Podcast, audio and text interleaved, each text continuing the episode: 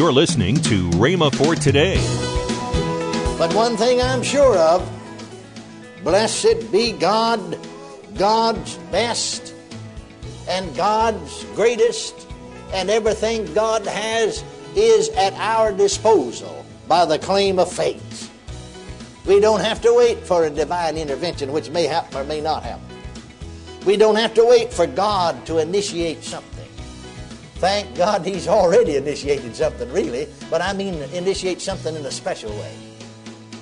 You're listening to Rhema for Today with Ken and Lynette Hagin. Later in today's program, I'll tell you about this month's special radio offer. Right now, let's join Kenneth E. Hagin. Men are healed by hearing and speaking words. I want to get that over to you. That's the way you get healed is by hearing and speaking words. Now many wait for the intervention of divine sovereignty or for God to initiate something on his own, which of course he does occasionally. But that's not God's ordinary way of doing things. Now, for instance, I'll show you what I mean when I say the intervention of divine sovereignty or God just doing something on his own. Turn back over to John's Gospel, the fifth chapter, for just a moment. John's Gospel, the fifth chapter. We'll start with the very first verse. John's Gospel, the fifth chapter. The very first verse. After this, there was a feast of the Jews, and Jesus went up to Jerusalem. Now, there is at Jerusalem by the sheep market a pool which is called in the Hebrew tongue Bethesda, having five porches. And in these lay a great multitude of impotent folk, a blind, halt, withered, waiting for the moving of the water. For an angel went down at a certain season into the pool and troubled the water. Whosoever then first after the troubling of the water stepped in was made whole of whatsoever disease he had. Now you see, God just did that on his own. If he wanted to, he could. He didn't have to ask me whether he could or not. And he didn't have to ask you. That's what we mean by the intervention of divine sovereignty or God initiates something on his own. The first person that stepped into that pool after the angel troubled the water was healed, or whatever it is. It didn't make any difference what he had. Make any difference who it was, if it was a grown person or a child. Make any difference whether it's a man or a woman. It didn't make any difference, as we would say, whether they were saved or unsaved. Doesn't make any difference whether it's pretty or ugly. Didn't make any difference what color the skin were. Didn't make any difference whether it's rich or poor. Just the first one in got healed, and that's the only one. That's the only one. And, and, and you'll find out when, when God uh, initiates things on his own and, and there is an intervention of divine sovereignty, very often that's the way it is. But you say, why? I don't know. If I was doing it, I could tell you why, but I'm not the one that's doing it. Are you listening to me? He is. Then we'll get another picture of what I'm talking about if you'll just turn back to the fourth chapter of Mark's Gospel. The fourth chapter of Mark's Gospel. And we will read, start reading with the 36th verse. The fourth chapter of Mark's Gospel. We'll start reading with the 36th verse. And when they had sent away the multitude, they took him even as he was in the ship. And there were also with him other little ships. And there arose a great storm of wind, and the waves beat into the ship so that it was now full. And he was in the hinder part of the ship, asleep on a pillow. And they awake him and say unto him, Master, carest thou not that we perish? And he arose and rebuked the wind and said unto the sea, Peace, be still. And there was a great calm. The wind ceased, and there was a great calm. Now notice, and he said unto them, Why are ye so fearful? How is it that you have no faith? Now he's questioning the fact why they didn't have faith because he had said, Let us pass over to the other side. He didn't say, Let's go halfway and sink. No, this miracle didn't happen because they had faith, because he said, Why is it you have no faith? It wasn't the disciples' faith. The Lord just did it on his own. I said, He just did it on his own. Well, God does that sometimes. And uh, you, you, you, you don't wonder why almost sometimes. Many people wait for something like that. That might happen or it may not happen. I don't know, and nobody else knows. But one thing I'm sure of blessed be God, God's best, and God's greatest, and everything God has is at our disposal by the claim of faith. We don't have to wait for a divine intervention, which may happen or may not happen. We don't have to wait for God to initiate something.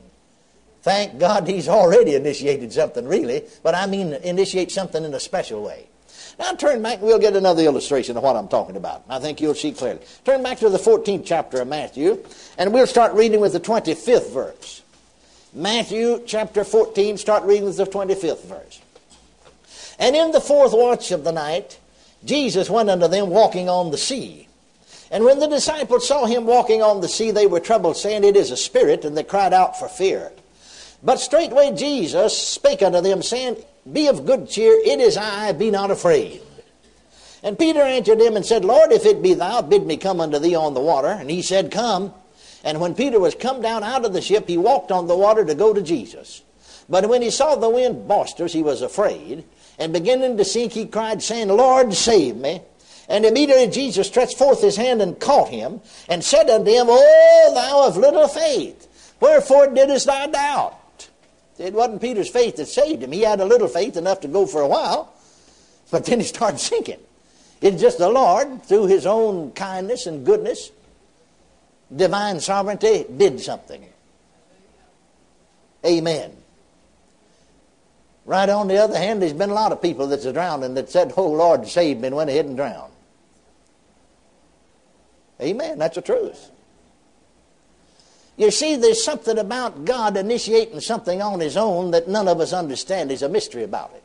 If you could understand all about God, you'd cease to be God. You don't even understand all about humans, much less God. Why try to figure Him out? Amen. Isn't that right? Just accept Him, praise God, as God. Let Him tend to His business and you tend to yours. Can you say amen? What I'm saying to you is that we all know, like in the case there of the angel troubling the water, of one got healed, just one, just one. The first one, God initiates some things on His own sometimes in the areas of healing. In the case of Him stilling the water and the storm ceased. In the case of saving people and miracles, God initiates some things on His own sometimes. In the case of saving Peter here, but that's not God's ordinary way of doing things. His ordinary way of doing things is us believing Him, taking Him at His word. That's the reason He gives us His word. To, so we can have faith. For faith comes by hearing, hearing by the Word of God. The Word of God will produce faith. And so many are waiting. Waiting for the intervention of God, the intervention of divine sovereignty for God to initiate something, which He may or may not. But I'll tell you one thing about it God's best and everything that God has for us is at our disposal by the claim of faith. I remember down in Texas a number of years ago, down in East Texas, there's a dear lady on the bed of sickness cancer, terminal cancer, bedfast, bedfast, terminal cancer. Medical science have done all they could do. She has to die. I was holding a meeting in the vicinity. This lady was not a member of the church where I was preaching, but she had that pastor had visited her and she wanted me to come to pray for her. I went with the pastor one day. Well, I always look to the Lord to see if He would initiate anything, if He would say something. Never said anything. I never had any kind of manifestation. Well, what can you do if the Lord doesn't initiate something? Well, you can give people the Word. You can put the Word into them, get them to believe God, and if you get them to believe God, then you can agree with them, praise God, and that's what I began to do. Well, no, no, she wasn't interested in trying to believe anything. There's just somebody somewhere that's going to heal her, some man. I said, Well, I'm sorry to disappoint you, sister, but Rita, there's no man anywhere that could heal you or anybody else. No man that could do it. Well, I'll just lie here and hope that they will. I said, Well, you'll die in hope then, because she did. Now I went further west in Texas just a little while after then. And here was another woman that was bedfast with terminal cancer. Bedfast, dying. She can't feed herself. She can't get up. She's tied to that bed. And as we prayed, there was a manifestation of Spirit. The Lord didn't initiate something. Now, I can't initiate it. I'm not God. But I heard the Lord speak to me and told me to do something. He said, just go stand at the head of the bed and say, Come out, you spirit of doubt and fear. I went to the head of the bed and said, Come out, you spirit of doubt and fear, in the name of Jesus. And the woman rose up shouting and jumped out of bed. and She couldn't get out of bed. And was healed and went out in the backyard and sat down and had watermelon with us in the afternoon. Glory to God. But the Lord initiated something on his own. Now, I'd be a fool to everybody that's got cancer say, well, that's the way to do it. I've found out how to do it. Just cast the spirit of fear and doubt every one of them. No, no, that may not be the problem with the others. The Lord don't tell you, well, what are you going to do? Put the word into them. There's a connection between word. Men are healed. People are healed by hearing and saying words. Hallelujah. Are you listening to me? You're listening to Rhema for Today with Ken and Lynette Hagin. You can find more resources, including the message you've just heard. Visit us today at rhema.org. That's R H E M A dot O R G. Now, let's join Ken and Lynette Hagin.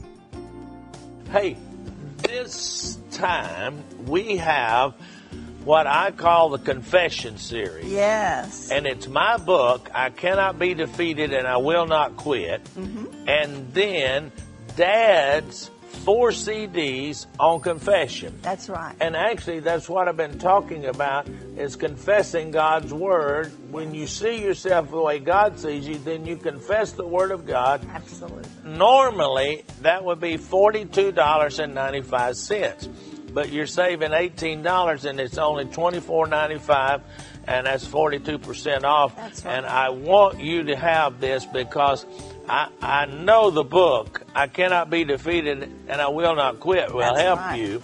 I told my sister that I, I had that book, and she said, "Well, Ken, that's you've lived by that all your life, and that has. That's always been my motto. I cannot be defeated, and I will not quit. I did it in the natural, and it's true in the spiritual. You know, honey, I can't tell you how many times we quote This this script- script, uh, the, well, this- this, saying. this saying, yes. You know, when circumstances come our way, situations come our way, we just boldly declare, I cannot be defeated and I will not quit. Right. And I'll tell you what, this will help you uh, to make those confessions as well. This is a great series. There's four CDs in here. This is really, really a great series. You are going to want to get this, so go right now to your computer. That's right, that's right. and, and order this. Call toll free 1 888 Faith 99. You can also order online at rhema.org. That's R H E M A dot O R G. rhema.org. Or if you prefer to write to Kenneth Hagin Ministries, our address is P.O. Box 50126, Tulsa, Oklahoma 74150. We always love to hear from our listeners, so write in or email us today and become a part of Rhema for Today. Tomorrow, more from Kenneth E. Hagin. If you'd like, you can visit our online bookstore at rhema.org for other life changing resources. Thanks for listening to Rhema for Today with Ken and Lynette Hagin.